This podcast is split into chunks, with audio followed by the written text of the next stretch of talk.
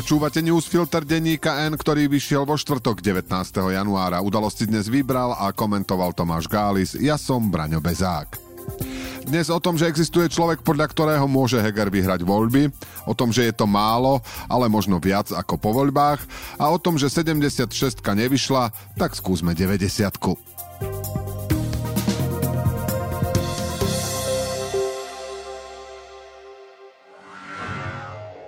V práci si všimli zmanipulované tendre či konflikt záujmov a nenechali to len tak. Aj keď to znamenalo problémy so šéfom či stratu pohodlia. Vypočujte si príbehy odvážnych ľudí, ktorí sa postavili za správnu vec a bez ktorých to u nás lepšie nebude. Nový podcast Neumlčaný prináša Úrad na ochranu oznamovateľov. Nájdete ho na všetkých podcastových platformách. Slovenským politikom sa dá vyčítať všetko možné, ale nie nedostatok fantázie. Najnovšie k ním svojou troškou prispel šéf poslaneckého klubu obyčajných ľudí Michal Šipoš, ktorý už otvorene hovorí to, čo pred pár dňami naznačil Igor Matovič. OĽaNO sa vraj pravdepodobne rozdelí na dve hnutia. Jedným bude pôvodné OĽaNO, ktoré bude konzervatívnejšie a jeho agendou zostane aj protikorupčná politika. Druhým má byť nový subjekt Eduarda Hegera, akési SDK 2, v ktorom sa pokúsi spojiť demokratické stredopravicové politické strany. To je priam geniálny nápad, najmä z hľadiska toľko vzývaného spájania síl, ktoré pre nedostatok vhodnejších výrazov zo zotrvačnosti nazývame demokratickými.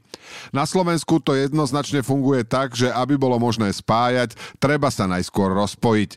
Napokon aj sám Šipoš hovorí, že strana, ktorú zastupuje, nerozmýšľa len nad vlastným výsledkom, ale uvažuje v širších súvislostiach.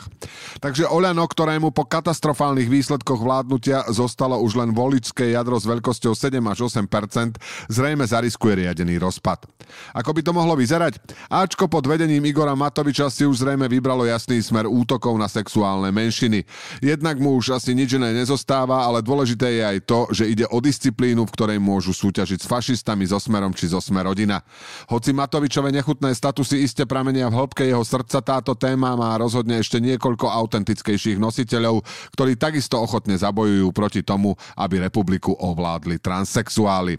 Ak by Matovič bojoval na tomto poli, tak nemá šancu. Ak by predsa len zvolil umiernenejšiu polohu, čo nie je veľmi pravdepodobné, pretože radikalizácia ide ľahšie ako opačný smer, môže tak ako naposledy potopiť KDH, čo však môže skomplikovať Šipošovu predstavu o vyskladaní demokratických strán tak, aby, citujeme, porazili mafiu. Ale samozrejme ešte je tu predstava o straníckom Bčku na čele s Eduardom Hegerom, ktorý má podľa predsedu poslaneckého klubu možnosť vytvoriť projekt, ktorý by mohol podľa jeho fantastickej predstavy dokonca vyhrať voľby. Stačí drobnosť. Konkrétne, aby sa k neveľmi populárnemu premiérovi bez strany a bez peňazí, ktorý nedokázal spacifikovať Matoviča, v čoho dôsledku neudržal vládu a nepresvedčil dosť poslancov na podporu tej novej, pridali trebárs KDH, Za ľudí, Spolu, ODS, Zmena z dola, Nova či Aliancia. A to v situácii, keď sa niektorí spájať nechcú a keď ambíciu stať sa jadrom spájania majú aj Mikuláš Zurinda a Spolu, či dokonca ešte neexistujúce jablko Lucie Ďuriš Nikolsonovej. Mať občas hlavu v oblakoch nemusí byť zlé, ale človek by nemal zabúdať ani na to, aby zostal nohami na zemi. Inak na ňu spadne, ani nebude vedieť ako. Nemuselo to prísť až po teroristickej vražde na Zámockej a až po tom, čo vláda definitívne stratila podporu parlamentu. Vlastne malo to prísť už pred rokmi a vo veľkorysejšej podobe. Reč je o návrhu zákonnej úpravy niektorých aspektov vzťahov aj rovnako pohlavných párov z dielne ministra spravodlivosti. Zatiaľ sa objavili len pochopiteľné reakcie zo strany zástancov prijatia takejto legislatívy, podľa ktorých ide o minimálny či dokonca žiadny posun. Časom sa nepochybne dočkáme aj odmietavých variácií na tému toto je len prvý krok. Otázkou je, či práve tento návrh neakceptovať. Nepochybne ide o minimalistický variant, čo hovorí v jeho neprospech, ale keď si predstavíme, ako katastrofálne môže vyzerať budúci parlament, možno ide o šancu, ktorá sa najbližšie 4 roky nemusí opakovať. Minister Viliam Karas vo svojom návrhu zákona o domácom spolužití pre osoby žijúce v spoločnej domácnosti, teda aj pre rovnako pohlavné páry, umožňuje, aby človek mohol pred notárom splnomocniť druhého, aby konal ako jeho dôverník. Bude tak môcť dediť, bude mať prístup k informáciám o zdravotnom stave, ale alebo byť určený ako poručník alebo opatrovník detí v prípade úmrtia partnera. Ak by zákon prešiel, mal by umožňovať, aby si dve osoby udelili takéto splnomocnenie navzájom. Minister hovorí, že ide o veľký krok pre spoločnosť, ale aj uznáva, že návrh je dostatočný v rámci umenia možného. Povedal tiež, že má podporu premiéra Eduarda Hegera a po diskusii s inými politikmi si myslí, že v parlamente môže prejsť. Prvé reakcie boli samozrejme úplne opačné. Podpredsedníčka Progresívneho Slovenska Lucia Plaváková návrh označila za hanebný a ponižujúci, pretože v ňom chýba akékoľvek uznanie existencie párov rovnakého pohlavia. Keďže zákon otvára osobitnú evidenciu u notára, štát tým vraj úplne explicitne hovorí, že LGBTI plus ľudia sú druhotriedni občania a občianky, ktorí ani nemôžu prísť potvrdiť svoj zväzok na rovnaké miesto ako ľudia z väčšinovej časti spoločnosti. Podľa Plavákovej návrh navyše nepokrýva celý zoznam chýbajúcich práv a povinností. O tom, že by zákon v prípade prijatia nedal napríklad možnosť bezpodielového vlastníctva, hovorí aj Martin Macko z iniciatívy Inakosť a ide nám o život. Podľa neho ide vlastne len o novú formu splnomocnenia. Pomerne kriticky sa k návrhu legislatívy vyjadrila aj Karasova predchodkyňa Mária Kolíková, podľa ktorej len čiastočne rieši niektoré životné situácie. Podľa poslankyne za SAS sme sa dostali do momentu, kedy by sme páry rovnakého pohlavia mali normálne uznať. To je nepochybne pravda, lenže kto by za to zahlasoval? Dnes sú jasní odporcovia v ĽSNS, Republike, Smere, Sme Rodina i v radikalizujúcom sa OĽaNO. A väčšina z nich po voľbách nikam nezmizne. Naopak môžu ešte posilniť. V skutočnosti samozrejme nik nevie, ako predčasné voľby dopadnú. Vlastne istý si stále nemôže byť ani tým, že budú predčasné. Lenže hrozba nepriaznivého výsledku už zjavne pôsobí, a to tak, že predstavitelia končiacej koalície chcú ešte zmobilizovať niekdajšiu ústavnú väčšinu na preventívnu ochranu inštitúcií pred prípadným útokom zo strany politických protivníkov.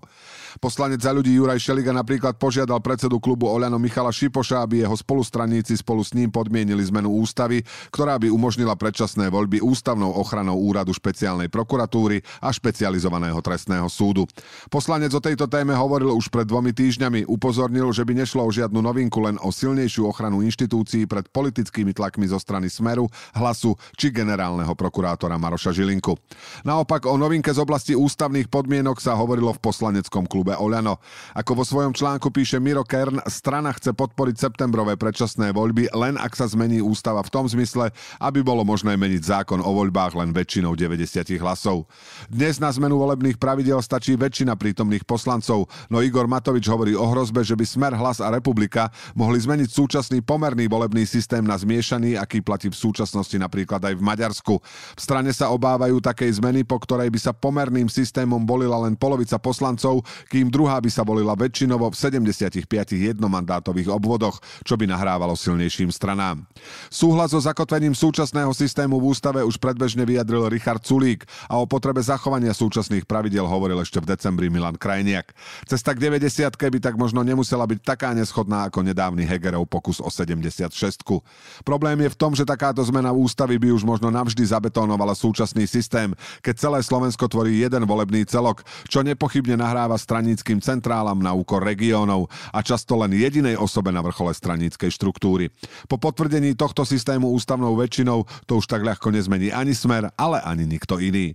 Ale pravdou je samozrejme aj to, že zmeniť to nikto nezmenil ani za takmer celé štvrtstoročie, čo na to stačila nadpolovičná väčšina prítomných zákonodarcov. V práci si všimli zmanipulované tendre či konflikt záujmov a nenechali to len tak. Aj keď to znamenalo problémy so šéfom či stratu pohodlia. Vypočujte si príbehy odvážnych ľudí, ktorí sa postavili za správnu vec a bez ktorých to u nás lepšie nebude. Nový podcast Neumlčaný prináša Úrad na ochranu oznamovateľov. Nájdete ho na všetkých podcastových platformách.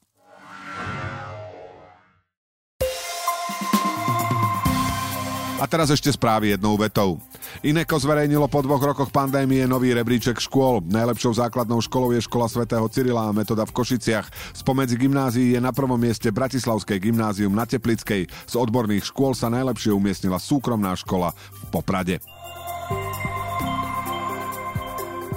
Viacerí poslanci chcú zaviazať vládu, aby vyhlásila Národný park Poddunajsko do jary 2024.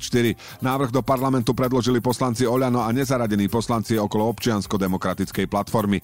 Iniciátorom je Jaromír Šíbl. Vznik Národného parku presadzuje aj minister životného prostredia Ján Budaj. Štát s meškaním spustil web, na ktorom sa môžu registrovať záujemcovia o nájomné byty so štátnou podporou. Neskôr agentúra štátom podporovaného nájomného bývania sľubuje zverejniť ponuku bytov, ktoré si budú môcť záujemcovia rezervovať. Vláda sa rozhodla, že školám zvýši prevádzkový normatív na tento rok o 50 miliónov eur. Toto zvýšenie rozpočtu predstavuje nárast o 23%. Celkovo je na prevádzku škôl ročne vyčlenených zhruba 216 miliónov eur. Novembrové referendum o tzv. Americkej základni v Sliači bolo podľa prokuratúry protizákonné, uviedol minister obrany Jaroslav Naď. Ako napísal, podľa okresnej prokuratúry je všeobecne záväzné nariadenie o miestnom referende, na základe ktorého bolo vyhlásené v rozpore so zákonom o obecnom zriadení.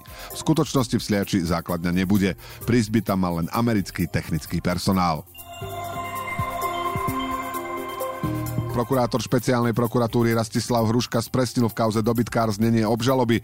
To, že by to mal urobiť, mu naznačil po mnohých pripomienkach obhajoby aj Senát špecializovaného trestného súdu. Dažde na východnom Slovensku spôsobili v stredu na viacerých miestach vyliatie vody z koryta tokov. Výrazný vzostup hladín zaznamenávajú najmä v povodí Bodrogu a Hornádu. Udalosti do dnešného newsfiltra vybral a komentoval Tomáš Gális a na záver posledné slovo odo mňa. Keď je vo filme alebo v seriáli homoerotická scéna dvoch mužov, nie je mi príjemné sa na ňu pozerať. Rozumiem obavám niektorých ľudí z redefinície manželstva. Myslím si, že právo adoptovať si deti sa nedá porovnávať s právom voliť. Ale rovnako ako queer ľudia, aj ja sa cítim urazený aktuálnym návrhom ministra Karasa, ktorý párom rovnakého pohlavia ponúka registrované partnerstvá z VIŠu, nazvané Inštitút dôverníka. Ten návrh je ako pozvať niekoho na večeru a potom mu pod stôl hádzať kosti. Karasov návrh má vraj podporu Hegera aj Matoviča. Keď budete po miliónty krát od niektorého z nich počuť, že chcú pomôcť ľuďom, vedzte, že im ide o našich hetero ľudí. Tých ostatných chcú ponížiť. Do počutia zajtra.